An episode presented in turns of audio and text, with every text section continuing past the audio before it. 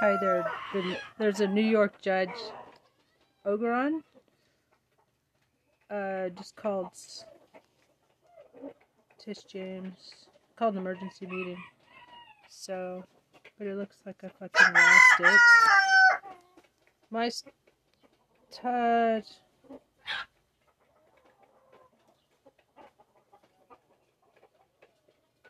Breaking Trump Chinese spy balloon secret revealed in bombshell news statement. Save big this home and auto bundle. Extravagance save-a-thon. Time to ring the savings bell. Yeah, it's emergency emergency meeting because uh, Trump I'm keeps trying to delay the Touch everything. Over the weekend, And the the judge United isn't States having any military at the orders thing to do with it. President So that's Biden, good which news. was given earlier Fuck 'em. in the week, shot down. We're hot on the trail of Trump going to fucking jail. It was an F-22 Raptor fighter from the 1st Fighter Wing at Langley Air Force Base, Virginia, which fired one AIM-9X Sidewinder missile at the balloon, shooting it down into the waters below in South Carolina, and it is going to be recovered by the United States military uh, and analyzed for further investigation. What we are now learning, though, as well, is that President Biden immediately made the order to shoot down the balloon as soon as its presence was known. This happened as early as Wednesday uh, of last week. But what we've also learned, which completely rebuts the entire Republican BS performative narrative, is that Donald Trump covered up the fact that there was over three times during the Trump administration where Covered it up. was Obstruction. Surveillance Charge him with over the obstruction. United States. And Donald Trump took absolutely no action. The United States Defense Department put out a release following the successful takedown of this Chinese surveillance balloon on Saturday, uh, and they mention these three prior instances in the prior administration where a Chinese surveillance balloon traversed.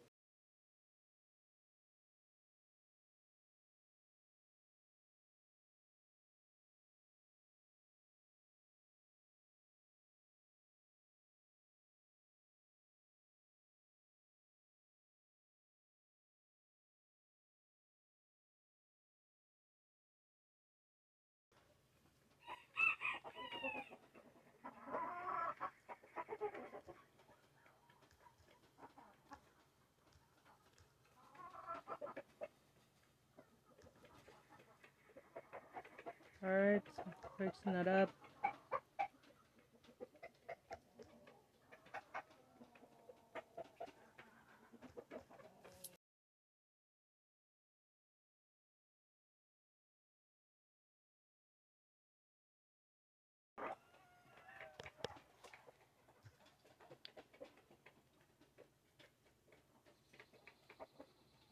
over Former uh, President the continental USA um, and, and during the prior administration, and no action was taken. Here, this is right from the Defense Department's uh, website and uh, defense.gov.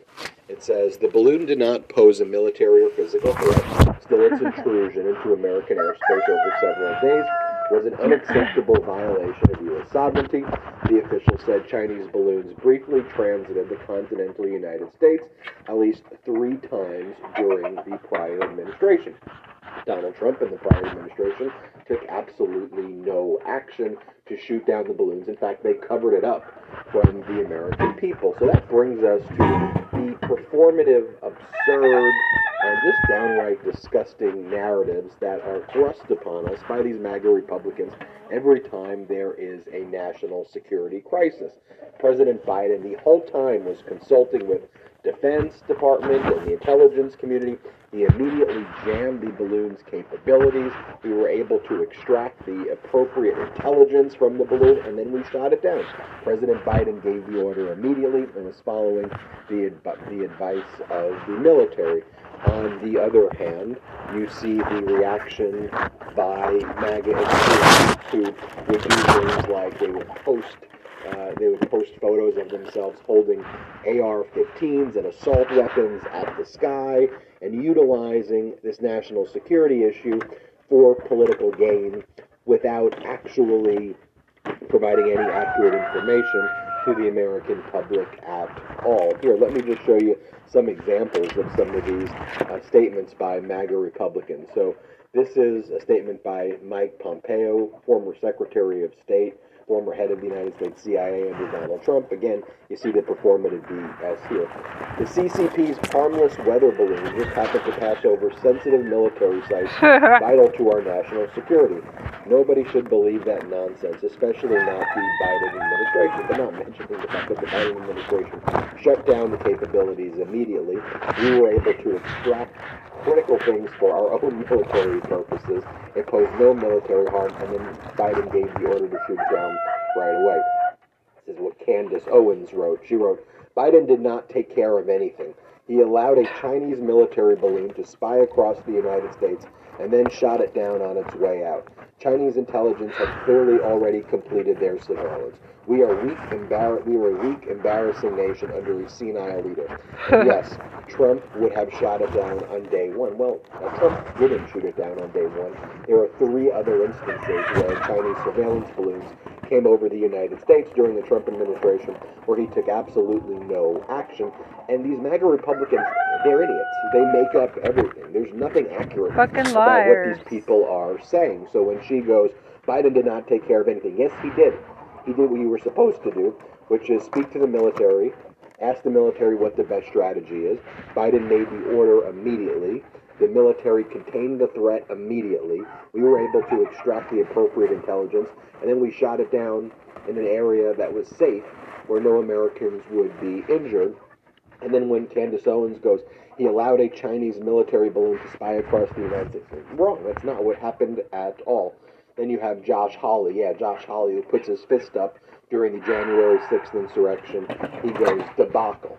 Not a debacle at all, actually. what a debacle is, is that you MAGA Republicans and Donald Trump allowed Chinese surveillance balloons three times and then you covered it up. It's the same view when it comes to COVID. If you don't test, then that's how you believe you solve a problem. Even if people are dying, just pretend there is no problem. Just cover it all up from the American people. Just claim it's not real. You know, it was the same thing we saw uh, when there was these uh, horrific hurricanes that would take place during the Trump administration. He would just lie about the stats.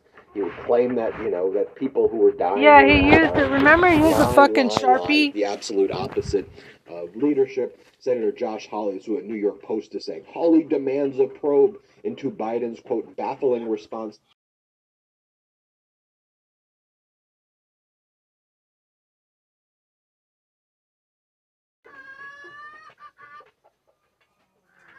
I'm a volunteer. Smiley face.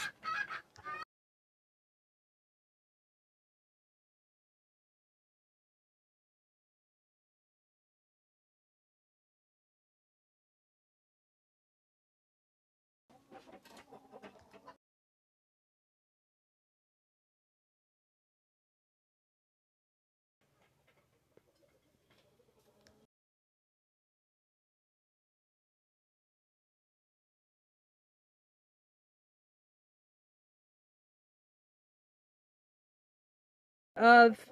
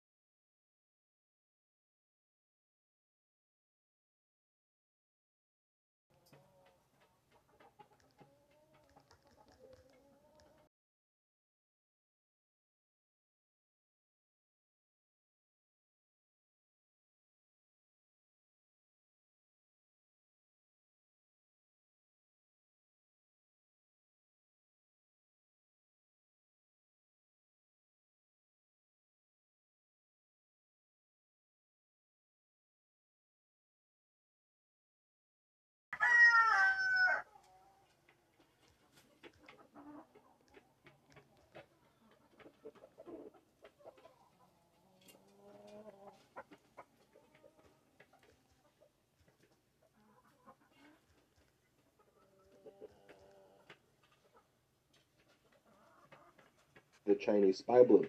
What do you mean the baffling response? President Biden immediately responded, immediately said shoot it down, relied on the advice of his military.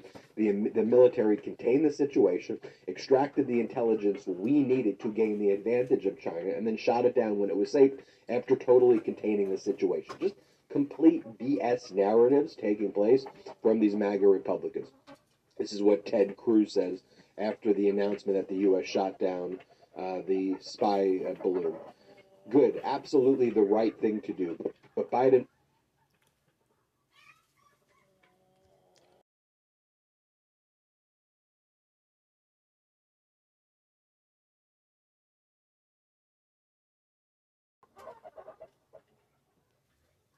Look.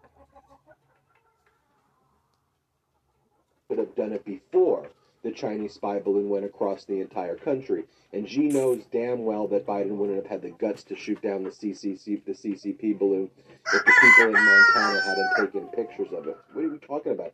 We know that immediately the order was made. It's a complete lie. And we also know now that Donald Trump covered up three separate occasions of this. Representative Elise Stefanik. Joe Biden was tested on the world stage, MAGA Republican Stefanik. Joe Biden was tested on the world stage and abysmally failed.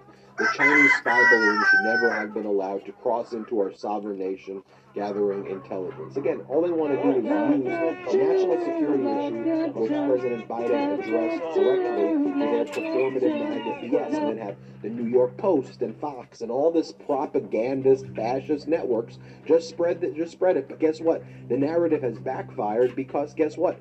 Donald Trump was aware of three balloons. He covered them up. Biden took decisive action, did it transparently, did it decisively, exactly what leadership should be. What Rick Scott said. Glad that we finally knocked communist China's spy balloon out of the sky. Now Joe Biden needs to explain why he tried to hide the Chinese espionage from Congress and the American people. What else is he not telling us? I'm going to show you what President Biden just said, though, in one moment. But here, let me just show you some of even the dumber, uh, the most dumb MAGA Republican post as well. Um, this is uh, J.D. Vance, Senator of Ohio, holding his assault weapon up to the sky. Oh, looking cool with those sunglasses there. J.D. Vance, you're going to shoot it out the sky yourself? I mean, again, just performative cosplay BS. Here's uh, Kerry. I'm told there's a balloon that needs to be taken care of. You know, and she's got her rifle pointed into the sky. I mean, utterly stupid. Then you got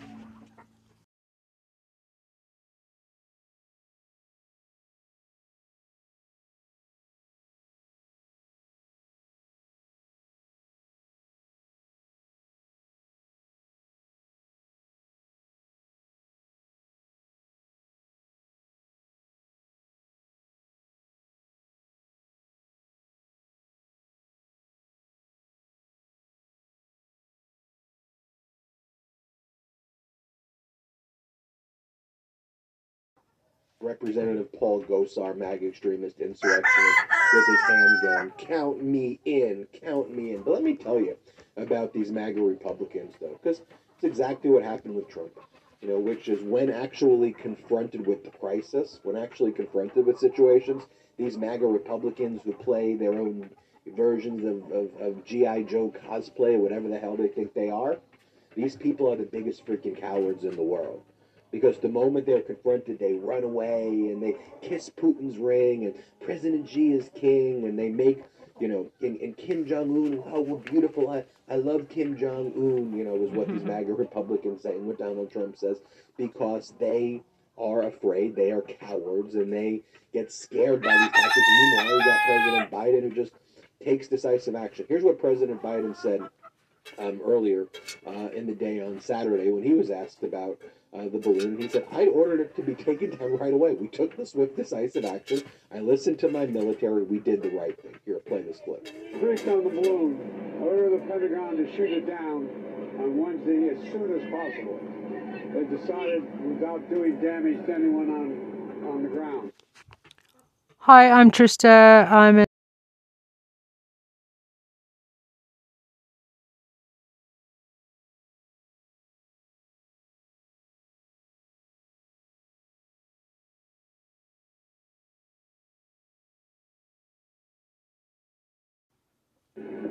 decided that the best time to do that was when we got over water outside within our within 12 mile limit.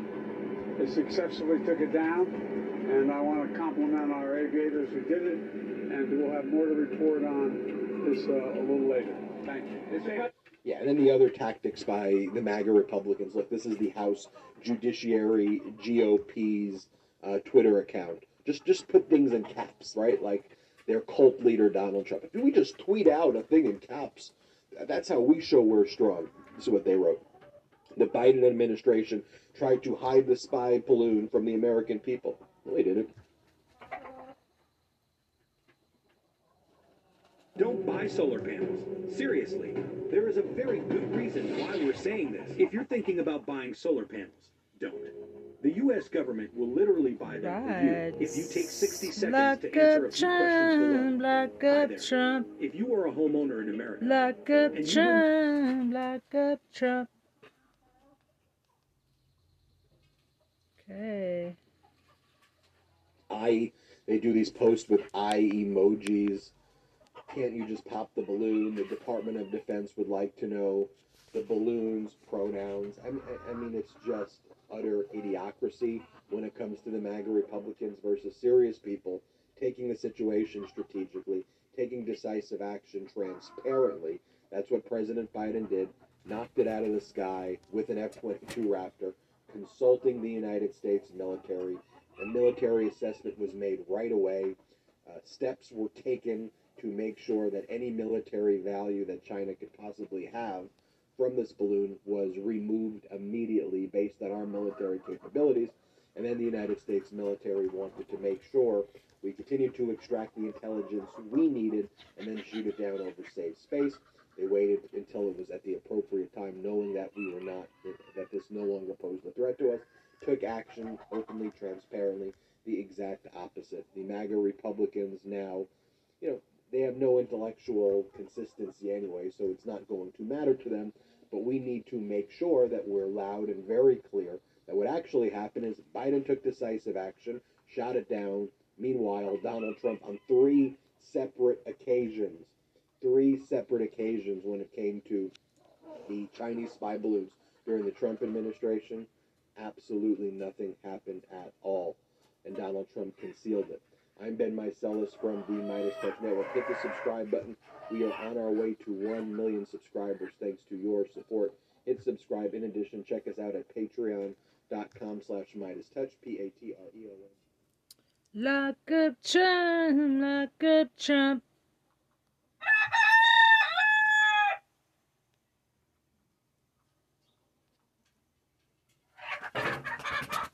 Ayo. Lock up Trump, lock up Trump.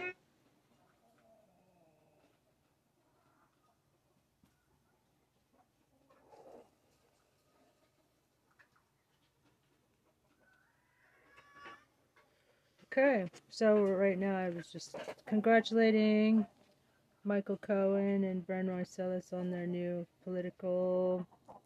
Damn, I always forget the. I want to say punchback or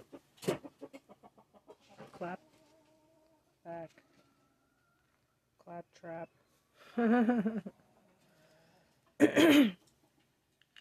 right, so let's go back to Midas Touch. And Jack gets the goods. Yeah, I didn't finish watching this, I remember. Jack Smith gets key witness, and thanks for billion listeners, everybody. Five, two people, five people. No, actually, just a come on. 45k, Special thanks. counsel Jack Smith compelled 45k Donald listens. Trump's co-conspirator Tom Fitton to testify Hot on the trail of Trump going to jail. Criminal grand jury in Washington this week, uh, investigating Donald Trump's crimes. Fitton, who is a wannabe lawyer who runs a group called Judicial Watch, consulted with Donald Trump on the plan to declare victory. Live Jack Smith gets key witness and Trump place gets more uh, desperate. knowing Legal AF. Donald Trump was going to lose, and Fitton also consulted with Donald Trump about stealing the thousands of government records, including the top secret, sensitive, compartmented records. You know when Donald Trump says Sox case, Sox case, and has no clue what he's talking about? That's all coming from Fitton. So we'll break down the important implications of Fitton's testimony before the criminal grand jury in Washington, D.C. And an emergency hearing was held in Manhattan State Court before Judge Arthur Engoron in New York in the New York Attorney General's fraud lawsuit against Donald Trump and his adult children, where New York Attorney General Letitia James is seeking at least $250 million in damages and also an injunction that would basically shut down the Trump organization from doing business in the state of New York.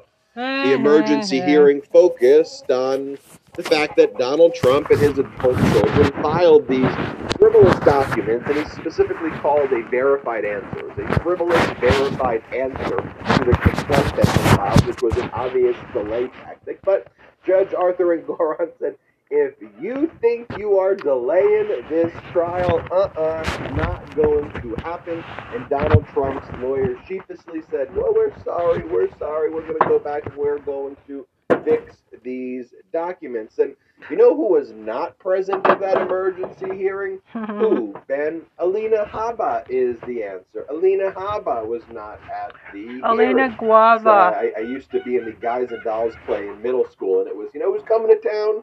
Uh, Sky Masterson, Sky Masterson in town. That was my one line in Angie the Ox uh, when I was in the broad, when I was in my middle school play. But I digress here. So who was not present at the hearing? It was Alina Habba, who seems to have been sidelined or removed from the Trump legal team as she tries to cling on to the fame that she does, she so desperately craves. And in the E. Jean Carroll federal lawsuit, Yeah, Carroll's lawyer Roberta Sanctioned for another filed million a dollars. letter brief with the court stating Stupid that bizatch. Habba had told her that she was withdrawing from the case, but then Habba filed the document saying, "No, no, no, I didn't say that." But I don't believe anything Habba says at all. But regardless, Trump has brought in a new lawyer into the E. Jean Carroll civil rape case and defamation case, and that heads to trial in April. Oh, The new lawyer is Joe Tacopina, who has taken many adverse positions against Trump before, both in sentencing for January 6th insurrectionist, Popok's been a hot hit on that, um, as well as taking positions against Trump in this specific case regarding whether or not Donald Trump would have had immunity uh, for his conduct while he was in office. You're going to love Popok's breakdown there. Popok, I like how I call it a hot breakdown, a hot hit. It's like, you know, um, uh, that's Registered trademark.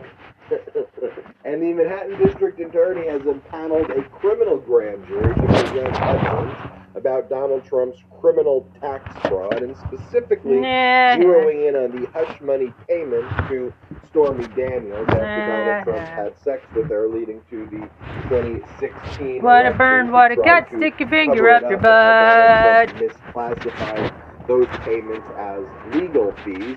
Indictments are likely to be coming soon in Manhattan against Donald Trump. We will uh, break that down. Uh, and speaking of indictments that will be dropping soon, we are on indictment watch here on Legal AF and at the Midas Touch Network for George Santos as well, the MAGA Republican George Santos, if that's even his name, who's now saying that he was the producer of Spider-Man. Some of the strange stuff, but also the most criminal stuff. The FBI has opened up even more investigations, and the most recent investigations focus on Santos setting up GoFundMe accounts so he could steal money from disabled, homeless veterans who Santos falsely represents. Doesn't get much worse than that, man. Save the lives of their Fucking pets. disgusting You don't get much lower than that, but you don't get much more information than you get here on Legal AF. I'm Ben Meiselas, joined by Michael Popok. Great. You know, when you brought up the Tom Fitton thing, we'll get to it in a bit. You know, it's good to have working attorneys and trial lawyers commenting about legal matters. You know, sort of like the, we're the judicial watch watch. Um, he's made Yeah. a career out of following the law, but really not understanding it. But people, I think, come to the show because they know that you and I break it down, and we have our own opinions that are formed from years of practice and experience in the very courtrooms that we're talking about every day. You know, Popok, you think about 1984 Orwell, where, you know, freedom is slavery, you know, and you go there for MAGA extremists, it's like law. Who better encapsulate than their version of law than someone who's not a lawyer, who's wrong about everything, and who calls the group Judicial Watch uh, with no legal experience and just spews the exact opposite of what our Constitution stands for, what the exact opposite of what our laws are supposed to do. But Fitton, who wears these very tight shirts and makes these very strange appearances, never. Ne- Popok, I can deal with the glasses, okay? if you start doing the tight shirts like that, man, I'm doing, I'm doing an intervention. Um, but Fitton- His polo shirts don't fit him. I'm just going to use that. He was. The, this is interesting. We'll get to him in a bit. Uh, researchers established he was the number three purveyor of misinformation on Twitter. The number three source of misinformation, one guy alone, on Twitter for the 2020 uh, through the 2020 election. Fascinating. And this is who Trump follows as one of his informal advisors. and so uh, clearly there would not be attorney-client privilege because he's not an attorney. This is who Donald Trump Make looked shit up. to, consulted with. about. Eh, the better word's probably not consulted. It's probably conspired with to engage in all the election-related crimes that Special Counsel Jack Smith is investigating. And what was really interesting about Fitton going to the grand jury, in addition to the fact that he like did it in a way where he like put a hood over his head almost and like tried to hide and like he was clearly uncomfortable when he was caught by the camera. Didn't put hood over his head, but he was wearing a trench coat and he tried to. Uh, clearly, he was uncomfortable with the cameras, where he always goes in front of his own camera and spreads this information every day. But we've heard his name in the connection with Donald Trump talking about his connections to this uh, group, Judicial Watch, which is the exact opposite of what the name suggests, which is the dystopian nature of MAGA. But we didn't really hear the name so much in terms of the January 6th committee didn't really. I mean, they mentioned, of course, his emails to Donald Trump leading to the election from July and then in October, where Fitton basically gave the script to Trump about what to say after Donald Trump uh, lost to declare victory regardless. So we got that glimpse with the email. But Fitton always struck me as a bigger character than he was even presented in that January 6th committee. So the fact here that uh, you have Special Counsel Jack Smith focused on it is interesting to me. So, what are the implications here, so? Well, I mean, as, as you laid out uh, at the start of, of this, there's really two areas and two probably separate grand juries. I'm trying to figure out and noodle around which grand jury he appeared in front of. Um, I always love he's a self-proclaimed expert on his Twitter handle. He puts that in quotes. Um, expert of who knows what. Um, he also conveniently left out in his Twitter feed, although it's prolific and the amount of vomit that he spews in Twitter is generally wrong. He left out the whole section about him being called into the grand jury and giving testimony, other than a, a, a vague reference to his photo that said, "I'm back. What did I miss?" Yeah, I'm back from testifying in the criminal prosecution of the president, former president of the United States. What should have said. And as you said, no attorney-client privilege. This is what happens when you consult with wannabe lawyers who aren't really licensed practice law. There's no privilege for that. There's no Twitter, YouTube privilege. That issue. There's two areas that they likely are focused on. I think it's two separate grand juries. I'll figure out which one he was in front of for this one.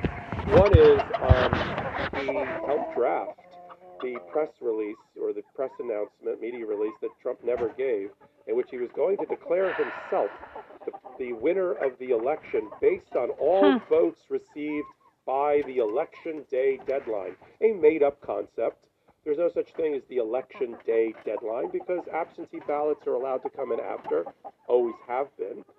Even the ones that have been cast by Donald Trump, who's a notorious absentee ballot uh, voter himself, and mail-in ballots, and veteran, you know, or overseas armed forces ballots, and all those things. All those things come in after by a postmark date that's established in each state's um, uh, rules related to voting. So this this thing that's not a thing.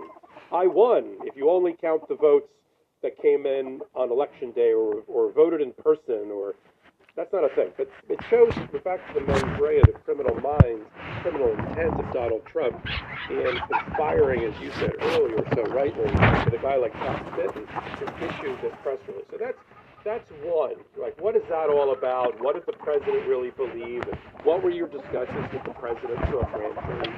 Perfect fodder for the grand jury, the Tom Fitton. How'd that come about? Who set that meeting? What was that based on? What did Donald Trump say to you? What did you say to Donald Trump? All of that.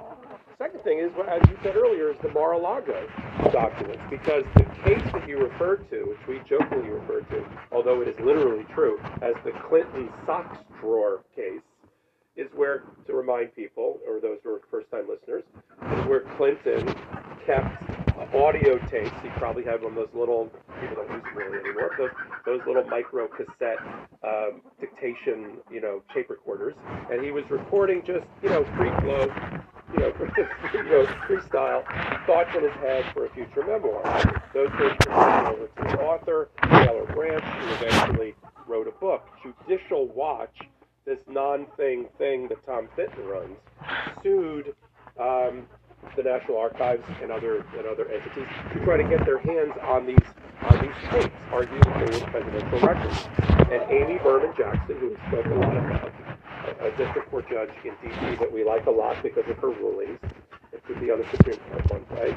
She said nonsense. These are not presidential records that should enter the public domain. These were his private musings that ended up being released.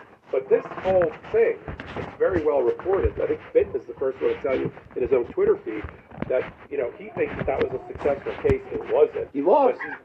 He, he lost. He, But he said- lost the case, Popok. The judge basically said it was a borderline frivolous case.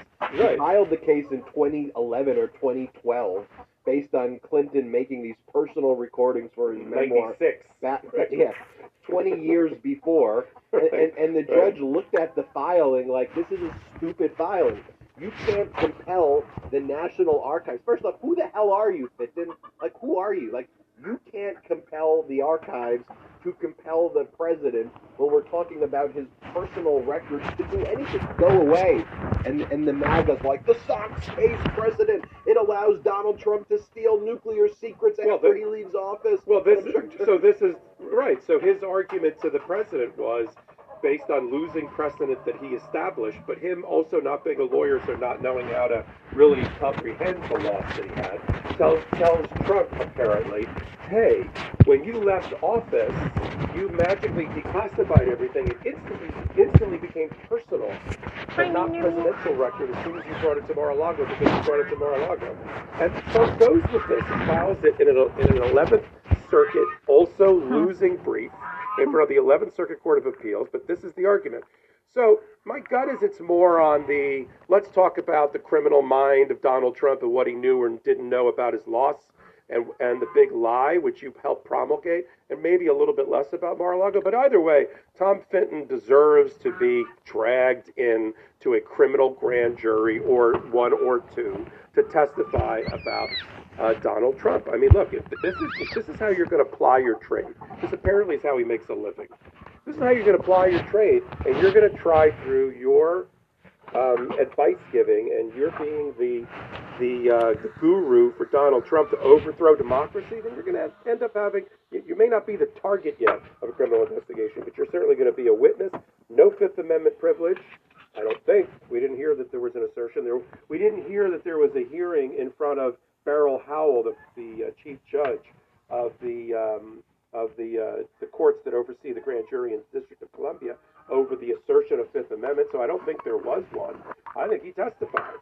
Maybe he took it here or there, but I, there wasn't a prior fight over the Fifth Amendment in Tom Fitton. Not the one that I'm aware of. So I think they had this guy without privilege, completely prone, and you know got whatever they got. Do you think it was over? Do you think they were more focused in this grand jury on the criminal intent of Donald Trump and the election announcement than on the Mar-a-Lago? What do you think, Ben? Well, it's hard. To, I don't really know is the truth because it, both are equally relevant. You've got two criminal grand juries that are taking place in Washington D.C. Now, at least two, um, probably more. Um, but you know, we know there's the one investigating Trump's theft of the government records, as well as election interference. Clearly, Fitton would uh, be a significant witness for premeditation and showing that regardless of what the outcome was, this was the plan to declare victory and engage in an insurrection, whatever it takes to overthrow the government to stay in power. And on the other hand, you know, when Donald Trump basically says there is no there is no crime for me stealing these records. The Presidential Records Act isn't a criminal statute. And it's like, well, you're getting dumb advice from Fitton because there are criminal statutes. It's not a complicated thing. And you, you see Alina Habba, who we'll talk about a little bit later, kind of parroting that. She's like, there, there's no there's no criminal statutes. What, what's the DOJ talking about? And it's because these lawyers are all idiots. Um, there's really it, it's very it's very clear what the criminal statutes were because they're actually listed in the search warrant, right? It's um, obstruction, it is the concealment and mutilation, and it is violation of the Espionage Act. You can't steal government records when you're no longer in the government, um, even if you're the president. You can't steal a former president. You can't steal them, hide them, conceal them, obstruct them. You are just but an average citizen at that point. And Fitton was basically telling him, no, you could keep it, you could steal it. So it's possible, it's possible, because we've told our uh, listeners and we've explained to our viewers how the grand jury process works, that the grand jurors are picked the same way as regular jurors are picked, but their commitment is for a far longer period of time. Um, and they only meet a few times a month. And so coordinating when a witness shows up, I wouldn't be surprised if they went, hey, you know, two hours in one and then took them to two hours in the other to try to coordinate it. That wouldn't shock me. Yeah, I think yeah, I think you're right. I think as we said, the focus and the way that uh, Jack Smith and Merrick Garland thread the needle of the difference between Joe Biden and Trump and Pence and the rest of them on classified documents, barely not Clinton and Obama, because they, they seem to be completely clean, is not focused on the Espionage Act, but focused on obstruction, obstruction, obstruction, which is exactly the thing that Merrick Garland said eight or ten times during the press conference when he announced Jack Smith, knowing in the back of his mind about the beginnings of the Biden issue, because that had already been reported to him before he took the podium with Jack Smith. This is obstruction focus. It's not that you accidentally have them, which is what it appears to be, of course, with our current president. It's that you obstruct the return of them, and in every way, shape, or form, culminating in the execution of a search warrant. Yeah, absolutely. So we'll keep you updated more, but I, I expect I'll, every week now when we do these legal layouts, that special grand jury will really, really be eaten up because if there are indictments, which you and I Hi, both cuties. think there are going to be here, Hi, little you're, cuties. you're looking, I think, around May, latest. Maybe Yeah, I agree. I agree with you. I think it's in April, May, June, April. Yeah, somewhere in there. So we will keep you posted there. Let's talk about this emergency hearing ah. Girl, what are you doing, cute in? New York Girl. State Court in Attorney General Letitia James's fraud lawsuit against ah. Donald Trump, she's seeking at least $250 million damages against Trump and his adult children, just to remind everyone. This case really focuses on Donald Trump's fraudulent valuations of the properties of statements of financial conditions, where he would basically say, for purposes of uh, gaining all of these uh, benefits, both in terms of tax treatment and insurance benefits. And by the way, put a little asterisk there when we're talking about insurance benefits, because as we talk about Alvin Bragg, uh, the Manhattan grand jury, uh, in a little bit there, uh, it's possible that Allen Weisselberg may be charged with insurance fraud that is related to the insurance fraud in the civil case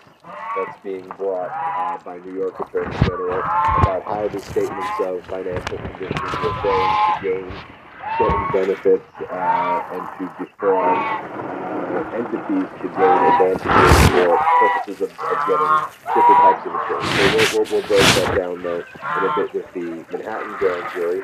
Um, but a trial set for October 2nd of 2023 in this civil fraud lawsuit. Basically, if Letitia James wins, and there's no settlement or anything like that, the Trump organization, for all purposes, is probably going to be shut down. One of the things being sought in the injunctive relief, at least going to be shut down from doing business in New York, and it has a lot of holdings uh, in New York. Also, the damages seeking a floor of $250 million will be uh, really, really real money, uh, not the $1.6 million from the Trump organization was convicted of the felony uh, uh, previously in New York and the Alvin Bragg prosecution, or even when Trump, organ- Trump and Alina Habba were sanctioned a million dollars by a federal judge in the Southern District of Florida. Trump can write those checks, but a billion dollars, seven hundred and fifty million dollars, that's not really a check that Donald Trump could write. But this emergency hearing started when uh, New York Attorney General Christy James wrote a letter to Arthur Rivera, the judge, saying, We've now finally received the verified answer from Trump and his adult children. The verified answer is the document that responds to the complaint. The complaint is the lawsuit that was filed back in September, late September. So if you're wondering why it's taking until January or February for a verified answer to finally be filed, don't you think that should happen in October or November? Well, one of the tactics did to try to delay that is to file a DS motion to dismiss, which the judge previously recovered this on legal AF, called Trump and his lawyers out on and said these are all frivolous uh, grounds for trying to seek a dismissal. I'm very close to sanctioning you. Um, and then here, uh, you, you can wait until filing your verified answer after the motion to dismiss is ruled on. So it's kind of a delay tactic that was used by Trump. Although, for purposes of delay, the key thing is, is the trial date going to be moved or not? Again, the trial date's October of 2023. And so now what you see, whether it's New York Attorney General Letitia James or Roberta Kaplan, who's E.G. Powell's lawyer, or anyone else who's on the opposite side of the Trump litigation, with all of these rulings that now exist that Trump is a vexatious litigant, that Trump files baseless lawsuits, that he engages in harassment tactics, you see the lawyers run into court right away the moment Trump tries to do something. Because if you if you wait a week or you wait two weeks, Trump then basically uses your whether you want to call it collegiality or reasonableness or lack of diligence you know, by not running in immediately to say, well, if you had a problem with it, you should have ran in right away. And when you run in right away, Trump and his lawyers go, oh, they're making they're making much about nothing here. We got this, don't worry. But the lawyers who are against Trump are like, we'd rather go in right away and deal with the judge than wait and have Trump's lawyers basically say we were not diligent. Um, and so here they brought this to the court's attention in a letter, and then Judge Arthur Engoron the very next day issued an order saying, everybody's coming to my court right now. I want the AG lawyers, I want Trump's lawyers, everybody show up. And, ah. Engoron in the hearing was like, look, in my 30, 40 years of practice, I've never seen the documents that you filed being so groundless and meritless and long and ah. weird objections and ah. boilerplate. Like, you need to fix this and then ultimately there was a resolution. So what, what happened here, Pope? I was just resolved? And most importantly, is the trial date going to remain? Trial date's remaining because the judge announced that by hell or high water, part of my the judge's we are starting at 10 a.m. on the 2nd of October 2023. That's it. Case started trial. Uh, the fact that the answer got filed sort of late offers a basis to dismiss practice and having put into federal The motion to dismiss and calling it borderline frivolous, this familiar to people that watch our show talking about Trump motions and lawsuits. Um, on the 5th of January, they then had to get around to filing their answer. Now, I want to make one clarification because if I shorthand, saying cases against the civil fraud case under Letitia James, the New York Attorney General's very robust powers under executive law 63-12 of York. We refer to it as New York practitioners as the 63-12 powers. Sounds ordinary, but it's really extraordinary. She's a super, she's, she's like, uh, she's like a, a superhero with unlimited powers when it comes to going after fraud, continuing fraud, and against uh, organizations and individuals that run those organizations in a way that even prosecutors are jealous of the powers the New York Attorney General has under the statute. Financial monitoring is being appointed, as we were talking about. Are actually, it's not just Trump and kids. There's 16 defendants, all related to Trump, including Allen Weisselberg. So Al Weisselberg is also in the crosshairs of this large civil judgment against him.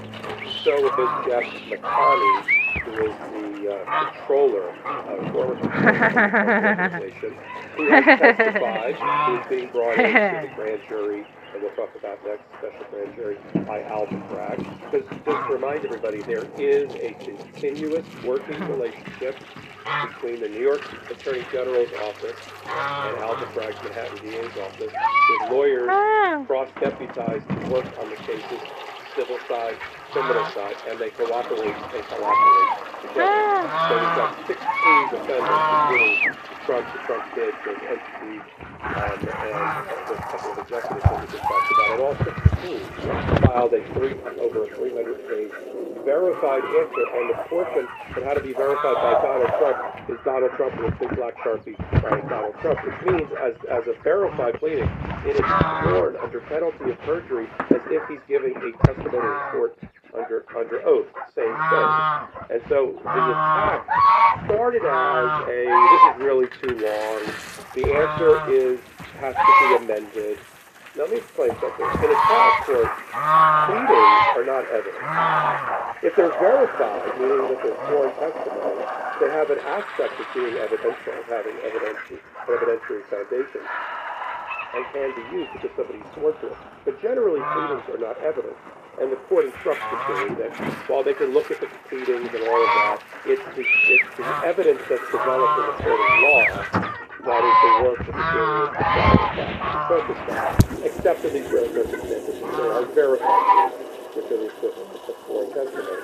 The problem that the New York Attorney General's office had and argued against why they wanted to, to cut off now, given they were only you know, February, March, you know, six months away from the from the trial, ah. is that they did not ah. like the fact that on a number of occasions, ah.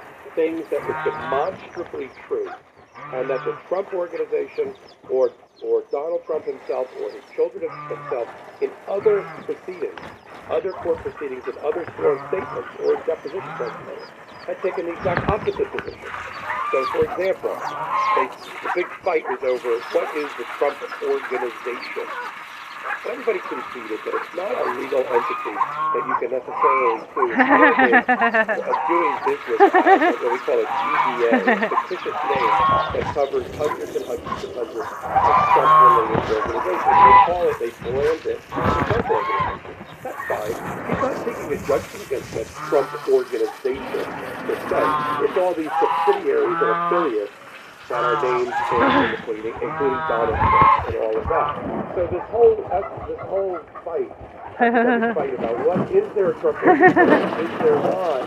You know, Alina Habba appearing in court for the Trump organization. You know, there was this whole silly fight over is there a Trump or isn't there? And Judge Engoron finally said, "No, we're not going to delay this trial for this nonsense about the pleading yes, it's the most one of the most ridiculous pleadings I've ever seen filed.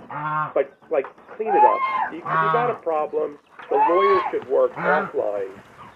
The uh, lawyers for the New York Attorney General, you should send what's called a deficiency letter to the other side saying how you think all these things are deficient and give them another opportunity to file an amended verified answer that resolves the issues that you have. But I'm not stopping the trial. I'm not stopping the trial because you guys are fighting where Trump is fighting on the pleading side. Now, here you had, um, it wasn't really Alina testified, taking the lead. We'll talk later about her, her slow, her quiet quitting. He wasn't even there. Right. The, the kids call it quiet quitting. She's quietly quitting all of these because she's completely radioactive, having been sanctioned a million dollars down in Florida. Um, and she loses every place she ever goes. She's like the reverse of Midas touch. Every time everything she touches turns to the opposite of gold. So near this, right. So she's out, and Chris Kise, who was the former Attorney General um, in Florida, not a New York practitioner, but has you know a decent reputation, hasn't yet been completely sullied by his affiliation with Donald Trump. He's there, kind of arguing with the lawyers, like, well, you know, we want to be careful, and there's no such thing as a Trump org, so that's why we denied it 600 times, and that's why the pleading's so long. This is like enough. Go work out the Brady situation. That's not going to stop this case from going to trial. That's Hold not even back, really. hold back. Can I pose? Ever. I, I want to Sure, pause, pause once because it, it's so brilliant your analysis. But I want hmm. to unpack the one thing that what Christopher Kise, Trump's lawyer, was saying as one of the arguments, and I've seen this before. and You've seen this before. And whenever you know corporate defendants try to make this argument, they never win on it, but they constantly think it's a thing that they're going to do. Where they go, look, this corporation doesn't even exist. And it's like, what are you talking about? You're tra- not, not in this case with Trump, but I've had this situation in my career. I'm like, you're literally trading on the stock exchange. You, you know, like there's your own entity. Well, actually, that's the parent company, and there's a number of other LLCs. I'm like, all right, good luck making the argument to the judge that you don't exist. And that was one of the arguments that Kise was trying to make. The Trump org isn't even a thing. What was so funny though is that Eric Trump's lawyer basically argued the exact opposite because one of their denials was whether or not one of these LLCs existed. And they go, no, no, no, the LLCs is just part of the Trump org. And so they were actually saying exactly contradictory things, but that was like their argument, like their their Perry Mason moment is, we don't even exist. This isn't Yeah. even real. Sorry. Well, my other no, no problem. And, I- and my other favorite moment for Chris Kise is when he actually had was able to get this next sentence out with a straight straight face. He told the judge that judge, we're just careful lawyers. When has Donald Trump's lawyers ever been accused of being careful in anything, including in their lawyering or in their filing? You know, they're just trying to separate themselves from all the past. But just Judge Engoron, Engoron knows all about Middlebrooks' case in Florida, the million dollar fine, and all the places where he's been. The issues that were real, not the Trump organization ones, that the New York Attorney General was concerned about was things like Donald Trump denying in this pleading that he was actually the de facto president of his companies. We'll just leave it at that. When in prior sworn testimony, he testified that he was. So they don't like that. They don't like that Ivanka, not to let her off the hook, we're going to talk about her in the Allen Weisselberg Manhattan DA issue next. Uh, um, Ivanka deny.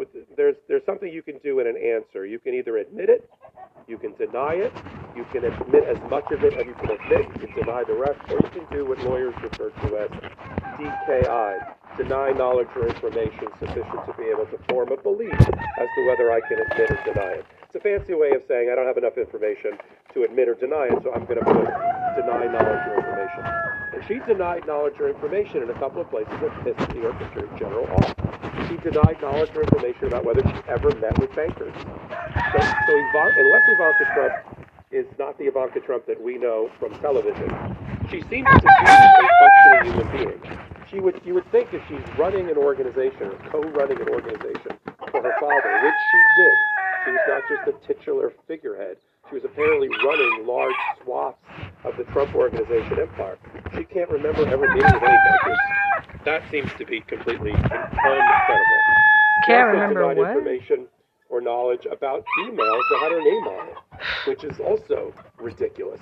So they want the games playing to stop. They want the pleading straightened out. They want the, because they're fighting hard, not because because it's the unusual circumstance where this pleading can be evidence because it's under oath. So they want the under oath stuff to be true, or it's perjury if it's a lie. And since they're not taking, I don't think, any more depositions in the case.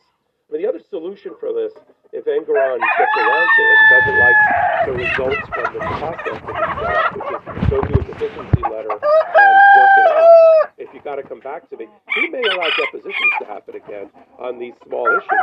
She's not, in other words, she's not going to get away with right before trial denying something that's eminently false.